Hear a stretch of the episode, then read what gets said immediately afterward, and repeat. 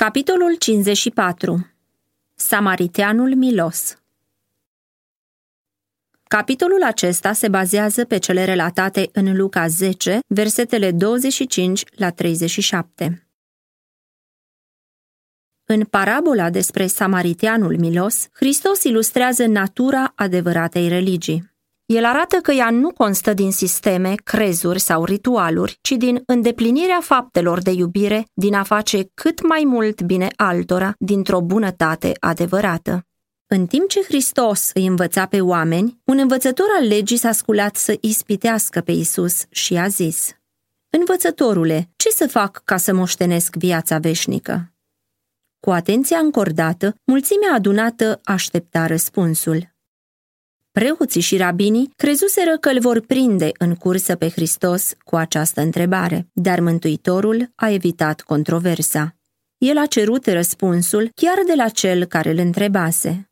„Ce este scris în lege?” a zis el. „Cum citești în ea?” Iudeii încă îl mai acuzau pe Isus că nu apreciază legea dată pe Sinai, dar el a legat problema mântuirii de păzirea poruncilor lui Dumnezeu.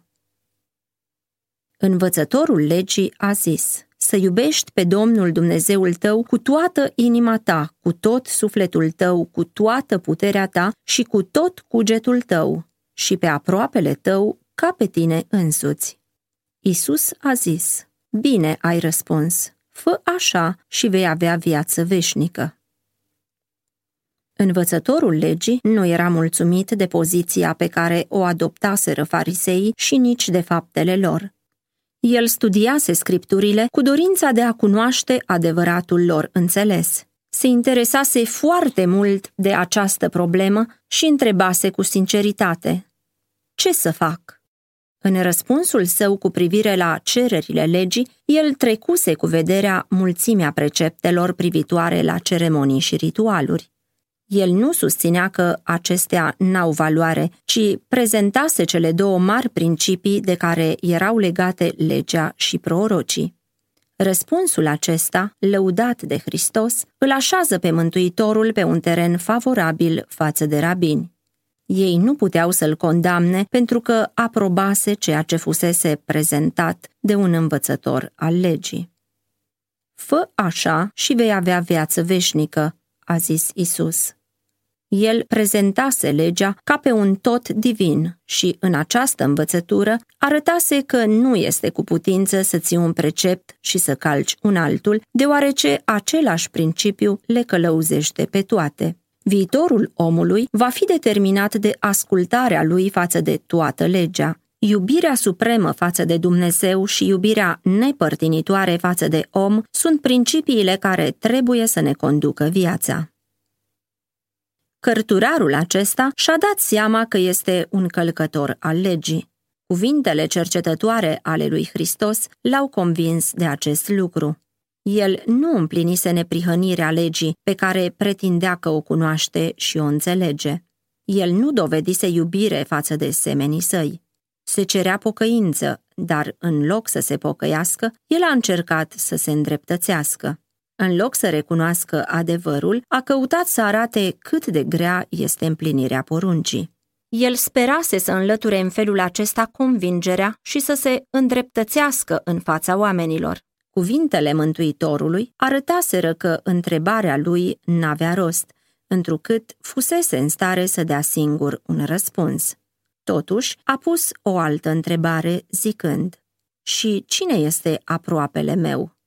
Printre iudei, întrebarea aceasta pricinuia o nesfârșită ceartă. Ei n-aveau nicio îndoială cu privire la păgâni și samariteni. Aceștia erau străini și vrăjmași. Dar unde trebuia să se facă deosebire în cadrul propriei națiuni, între diferitele clase ale societății? Pe cine ar trebui să privească preotul, rabinul, mai marele, ca semen al său? Ei își petreceau toată viața într-un șir de ceremonii prin care căutau să se curățească. Legătura cu gloata neștiutoare, spuneau ei, i-ar fi întinat și le-ar fi cerut eforturi obositoare pentru a se curăți. Să-i privească oare și pe cei necurați ca semeni ai lor? Isus nu s-a lăsat nici acum atras în controversă. El n-a dezvăluit bigotismul celor care căutau să-l condamne, dar a prezentat în fața ascultătorilor săi, printr-o parabolă simplă, un tablou de prea îmbelșugată iubire cerească ce a mișcat toate inimile și a scos de la învățătorul legii o mărturisire a adevărului. Mijlocul prin care se îndepărtează întunericul este primirea luminii. Cea mai bună cale de a trata rătăcirea este prezentarea adevărului. Descoperirea iubirii lui Dumnezeu face să iasă la iveală diformitatea și păcătoșenia inimii egoiste. Un om, a zis Isus, se cobora din Ierusalim la Ierihon. A căzut între niște tâlhari care l-au dezbrăcat, l-au jefuit de tot, l-au bătut zdravăn, au plecat și l-au lăsat aproape mort.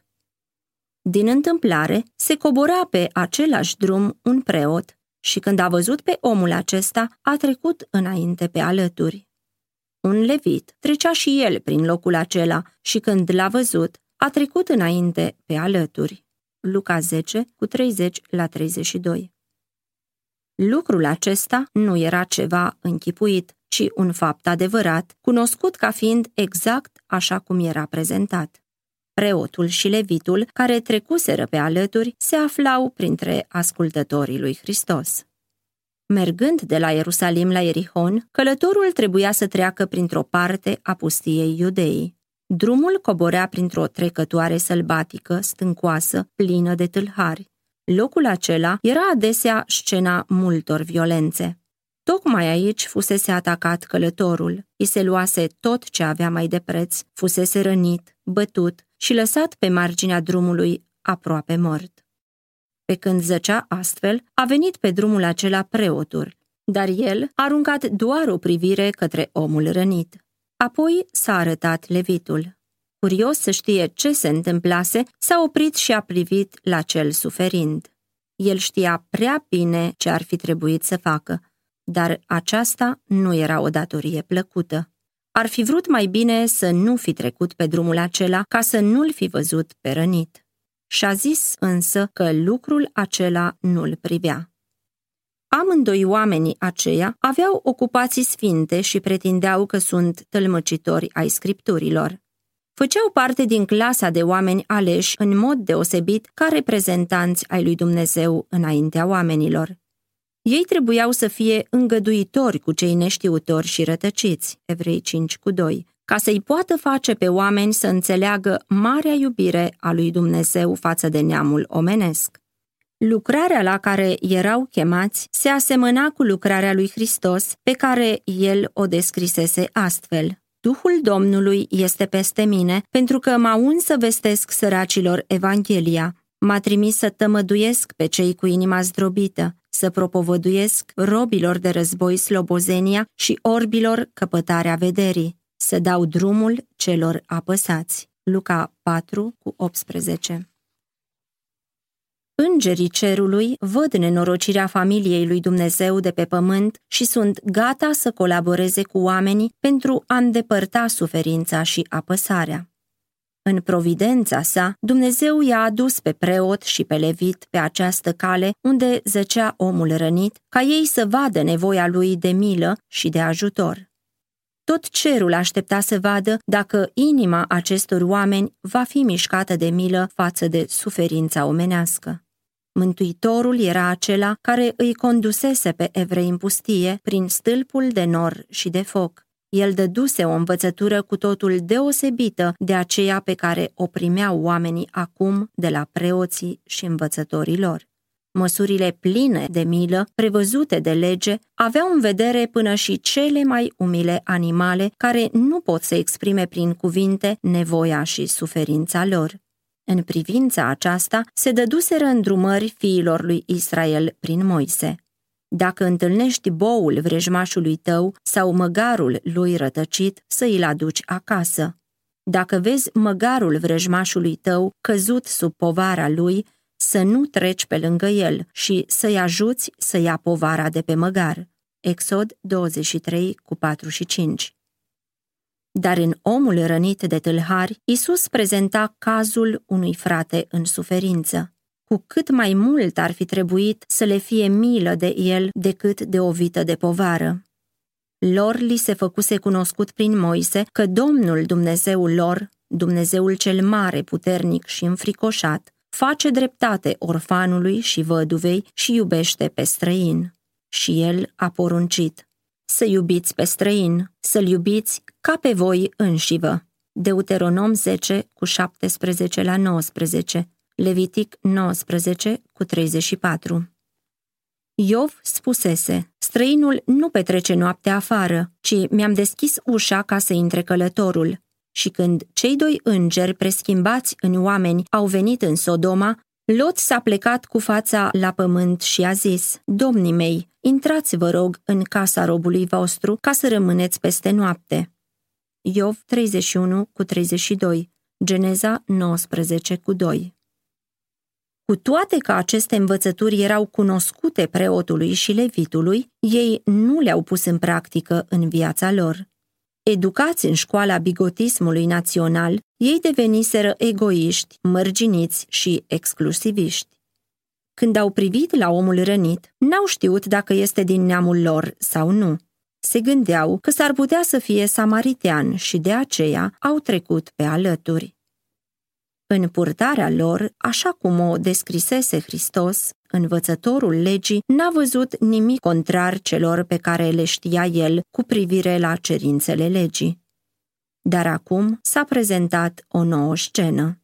Un samaritean, fiind în călătorie, ajunge la locul în care era suferindul și, când l-a văzut, i s-a făcut milă de el.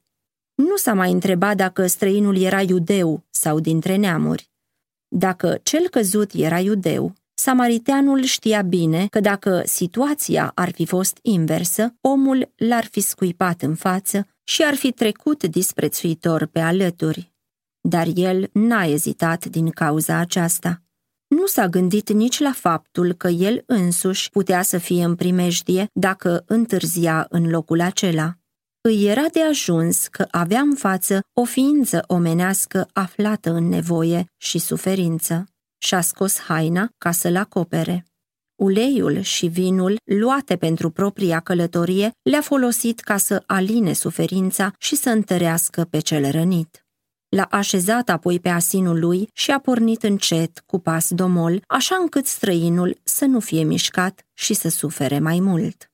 L-a dus la un han și a avut toată noaptea grijă de el, supraveghindu-l cu multă atenție. Dimineața, întrucât străinul se mai întremase, samariteanul s-a hotărât să meargă mai departe pe drumul său.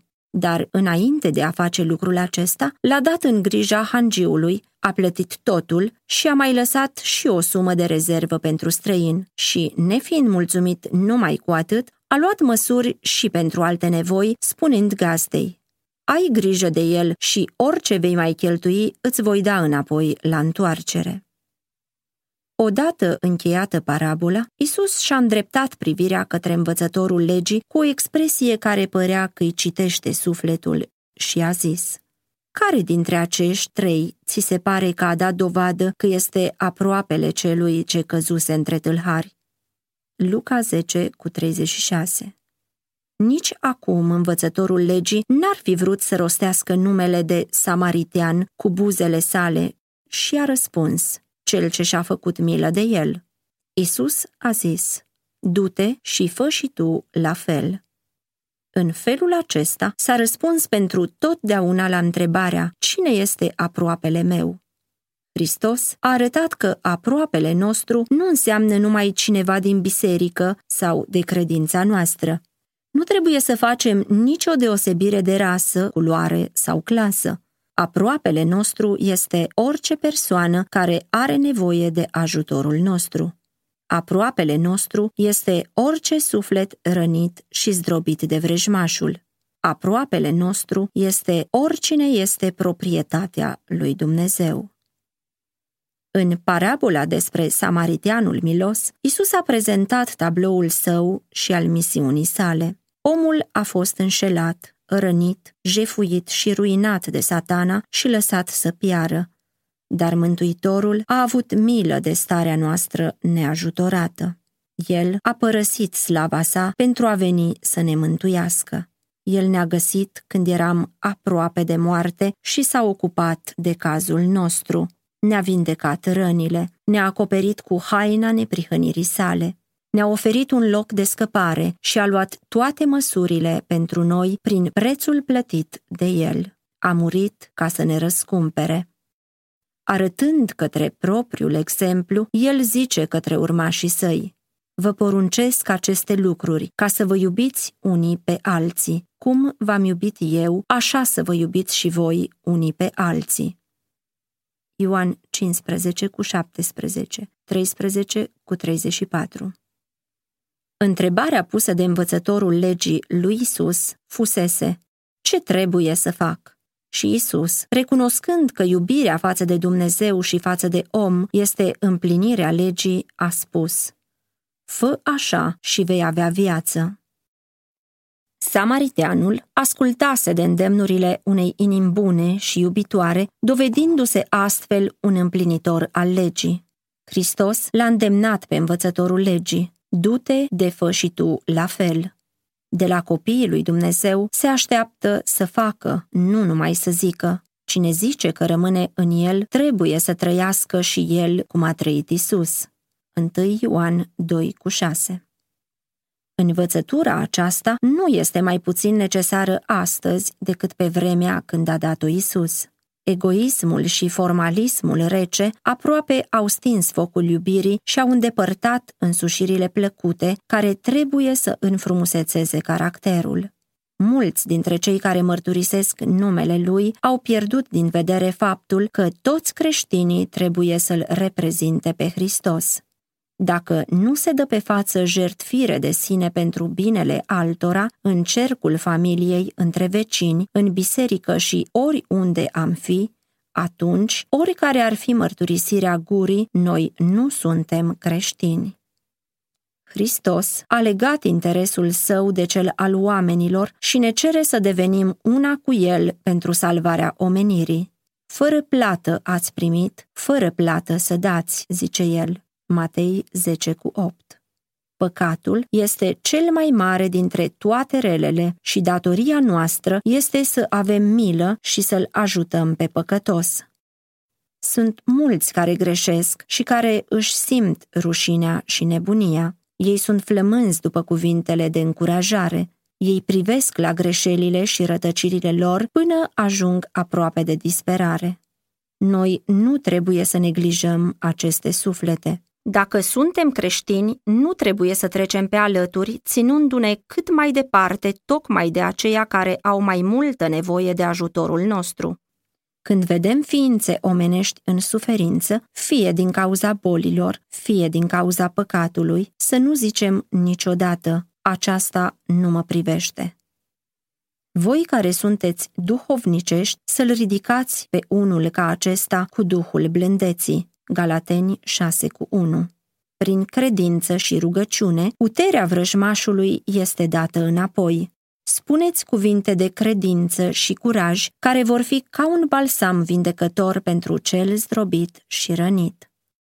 Mulți, foarte mulți, au slăbit și și-au pierdut curajul în marea bătălie a vieții. Un cuvânt de amabilă îmbărbătare i-ar întări ca să biruie. Niciodată să nu trecem pe lângă un suflet suferind, fără a căuta să-i dăm mângâierea cu care suntem mângâiați de Dumnezeu.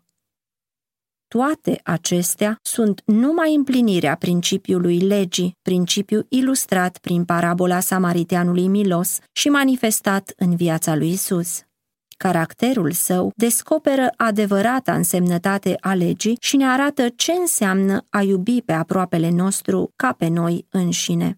Și când copiii lui Dumnezeu manifestă îndurare, bunătate și iubire față de toți oamenii, ei dovedesc caracterul rânduielilor cerului.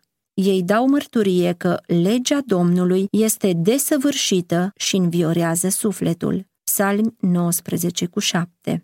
Și oricine nu manifestă această iubire, calcă legea pe care pretinde că o onorează. Atitudinea față de frații noștri arată care este atitudinea noastră față de Dumnezeu.